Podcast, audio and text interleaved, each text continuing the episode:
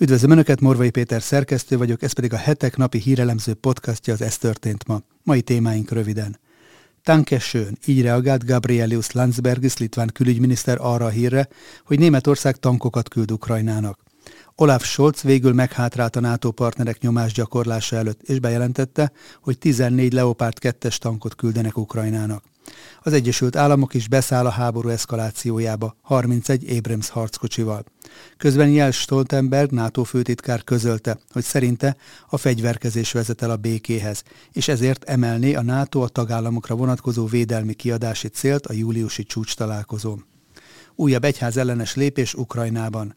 Tíz egyházi szemét helyezett szankciós listára Zelenszky elnök. A bankkártya és a mobil fizetés már a múlté tenyérvéna leolvasó fizetési technológiát fejlesztett ki egy japán vállalat.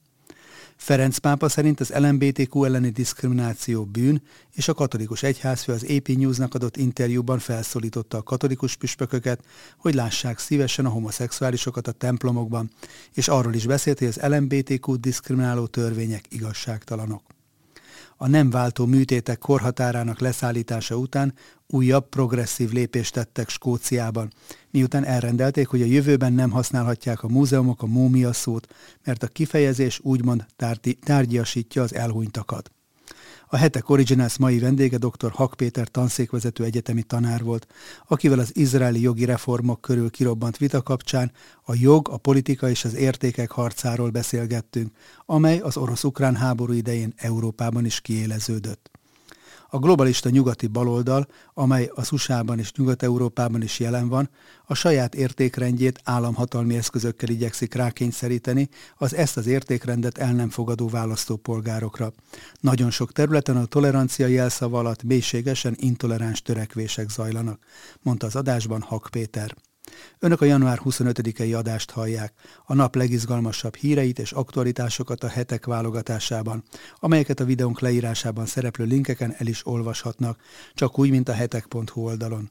Köszönjük, hogy már több mint 19 ezeren feliratkoztak a YouTube csatornánkra, és hogyha esetleg ezt nem tették volna még meg, kérem csatlakozzanak, hogy biztosan értesüljenek a legfrissebb tartalmainkról. Akik pedig szeretnék támogatni további podcastjaink elkészítését, a videó alatti sávban található köszönet gombon tudják ezt megtenni tetszés szerinti összeggel. Előre is köszönünk minden felajánlást és természetesen a megtekintéseket is. Nézzük akkor témáinkat részletesebben. Tankesőn, így reagált Gabrielius Landsbergis, litván külügyminiszter arra a hírre, hogy Németország tankokat küld Ukrajnának. Olaf Scholz végül meghátrált a NATO partnerek nyomás gyakorlása előtt, és bejelentette, hogy 14 Leopard 2 tankot küldenek Ukrajnának. Az Egyesült Államok is beszáll a háború eszkalációjába 31 Abrams harckosival. Közben Jens Stoltenberg NATO főtitkár közölte, hogy szerinte a fegyverkezés vezet el a békéhez, és ezért emelné a NATO a tagállamokra vonatkozó védelmi kiadási célt a júliusi csúcs találkozón.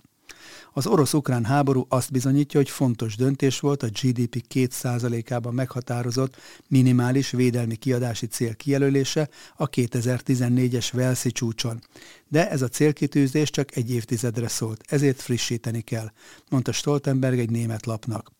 A NATO főtitkár egyelőre nem tudta megmondani, hogy a tagországok miként járnak el, de biztos abban, hogy megállapodásra jutnak a litvániai találkozón, és azt feltételezi, hogy az eddiginél ambiciózusabb kiadási célt tűznek majd ki, hiszen úgymond mindenki látja, hogy többet kell fordítani a védelemre.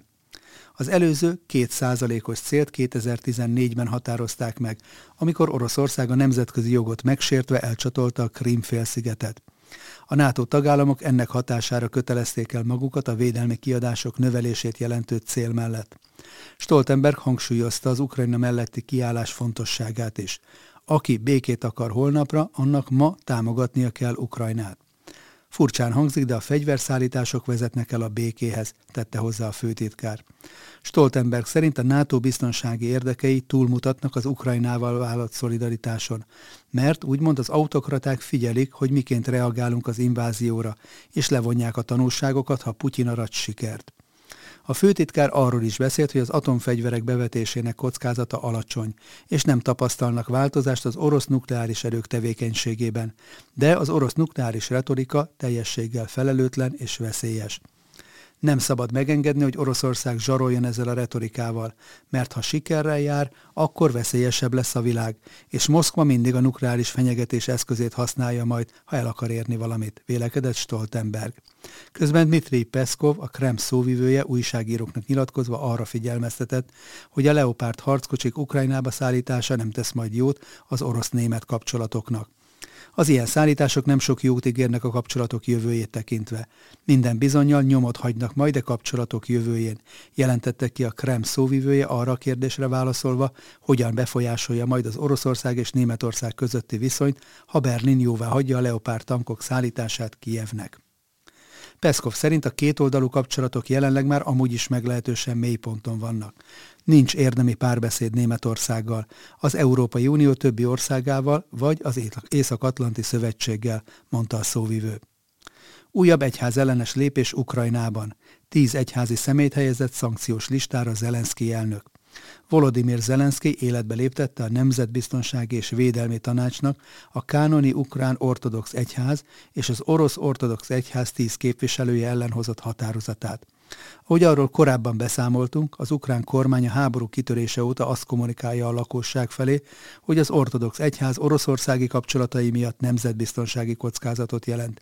Hiába szakította meg az egyház vezetőség az anya egyházzal a kapcsolatot. Az elmúlt hónapokban több razziára is sor került az úgymond orosz barát ukrajnai egyház templomaiban, ahol a hatóságok orosz párti propagandaanyagokat és orosz fegyvereseket kerestek, de rejtőzködő katonákat még egy esetben sem találtak a templomokban.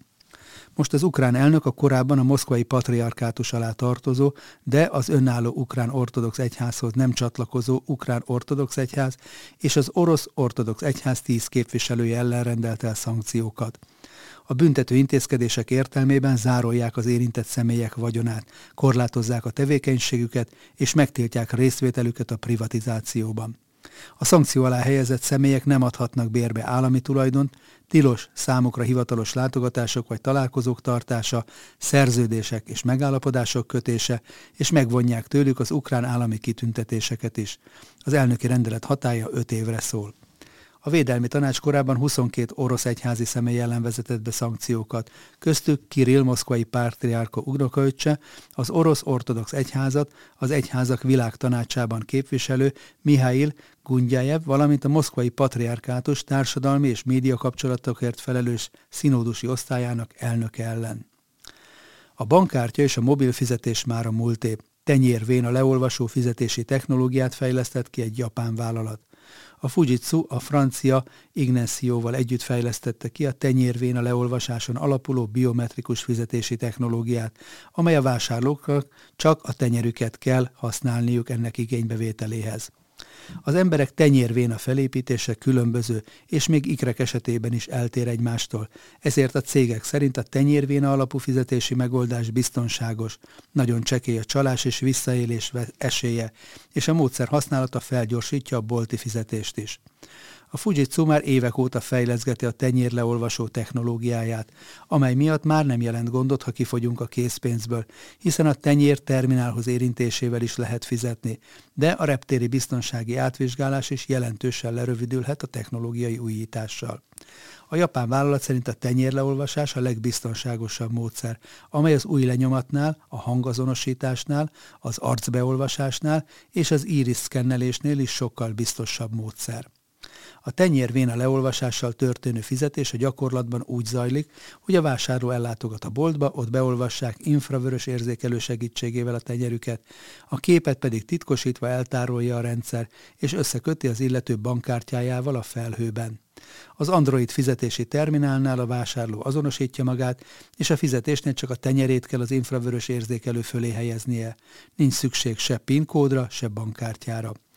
Az arc és új lenyomat leolvasással szemben állítólag azért biztonságosabb a tenyérvéna technológia, mert a hackerek nem tudják lefotózni és aztán visszaélni a képekkel. A tenyérvéna biometrikus rendszer a legbiztonságosabb módszer a vásárlók beazonosítására és a fizetések hitelesítésére. A tenyérvénás azonosítás sokkal gyorsabb módja a fizetésnek, mint a hagyományos, csippes és pinkódos rendszer, ráadásul több előnyel jár, és más biometrikus módszerekhez képest nincsenek biztonsági kockázatai, nyilatkozta Michel Leger, az Ignacio vezérigazgatója. Az Amazon egyébként már 2020 óta alkalmazza az Egyesült Államokban a tenyérfizetős technológiáját, hiszen a pandémia alatt nagy lett az igény az érintésmentes fizetési szolgáltatások iránt. Az Amazon hasonló módszert fejlesztett ki, amely szerint a vásárlóknak a boltban csak a tenyerüket kell a terminál fölé emelniük, hogy az beolvassa a tenyérlenyomatukat. Ezután a rendszer összekapcsolja a tenyérlenyomatot a hitelkártyával, és már fizethet is a vásárló a kasszánál, amihez mindössze a tenyerére van szükség. Szakemberek szerint a technológia biztonságos és nagyon nehéz visszaélni vele, de kritikusok szerint nem megnyugtató a tudat, hogy az emberek teljesen egyedi új lenyomatát és tenyérlenyomatát a felhőben tárolja a cég, még akkor sem, hogyha titkosítva van ez az információ, és nem magukat a képeket raktározzák el. Ferenc pápa szerint az LMBTQ elleni diszkrimináció bűn, és a katolikus egyházfő az AP News-nak adott interjújában felszólította a katolikus püspököket, hogy lássák szívesen a homoszexuálisokat a templomokban, és arról is beszélt, hogy az LMBTQ diszkrimináló törvények igazságtalanok. A pápa szerint bűn, hogy a püspökök egy része az LMBTQ diszkrimináló vagy homoszexualitás kriminalizáló törvényeket támogat, de az egyházvezető szerint ennek kulturális okai vannak, és a püspököknek kell inkább megváltozniuk. Homoszexuálisnak lenni nem bűncselekményt tette hozzá a pápa. Az egyházfő szerint a katolikus egyháznak mindent meg kell tennie azért, hogy a diszkriminatív törvényeket eltöröljék, hiszen minnyáján Isten gyermekei vagyunk, és Isten úgy szeret bennünket, ahogy vagyunk, mondta a pápa. Jelenleg 67 országban van érvényben olyan törvény, amely kriminalizálja a homoszexualitást, és bünteti az azonos neműek közötti kapcsolatot. A pápa hangsúlyozta, hogy a homoszexualitás nem bűncselekmény, de bűn, és a kettő között a két dolog miatt fontos különbséget tenni. A nem váltó műtétek korhatárának leszállítása után újabb progresszív lépést tettek Skóciában, miután elrendelték, hogy a jövőben nem használhatják a múzeumok a múmia szót, mert a kifejezés úgymond tárgyasítja az elhunytakat. A Skót Nemzeti Múzeumban lecserélték az összes feliratot, amelyeken a múmia kifejezés szerepelt, és helyettük a mumifikált szemét vagy mumifikált maradványokat használják. Több másik múzeum szerint sem politikailag korrekt az elhunyt ókori egyiptomiakat múmiáknak nevezi, mert ez tárgyasítja az elhunytakat, viszont ha a mumifikált nő vagy férfi vagy gyermek szavakat használják, azzal megadják a tiszteletet a maradványoknak. A mumia szó nem helytelen, de tárgyasító kifejezés, miközben a mumifikált személy a látogatókat arra ösztönzi, hogy az adott személyre gondoljanak, magyarázta a Skót Nemzeti Múzeum szóvivője. A mumia szót azért is igyekeznek újabban kerülni a brit múzeumokban, mert horrorfilmekben ezt használták a természet feletti erővel rendelkező egyiptomi szörnyekre. Ráadásul a szónak gyarmati múltja is van, mert egy arab szóból ered. A múzeumok új szóhasználatát sokan kritizálták. A mumia átka miatt kezdenek megbolondulni a tudósok, vélekedett David Ablua fia, a Cambridge Egyetem professzora. Az egyik múzeum azzal védekezett, hogy nem tiltották be a kifejezést, de arra törekednek, hogy a mumifikált személy neve is fel legyen tüntetve a leleteknél, hogy tudják a látogatók, hogy valaha ők is éltek. Nos, ennyi fér bele mai ajánlónkba. Morvai Pétert hallották az Ez történt ma mai adásában. Várom Önöket holnap is aktuális hírekkel, ajánlókkal, és hogyha szeretnének ezekről biztosan értesülni, akkor kérem iratkozzanak fel a hetek YouTube csatornájára, ahogyan ezt már több mint 19 ezeren meg is tették, amit ezúton is nagyon köszönünk. Viszont hallásra, további szép napot és szép estét kívánok mindenkinek!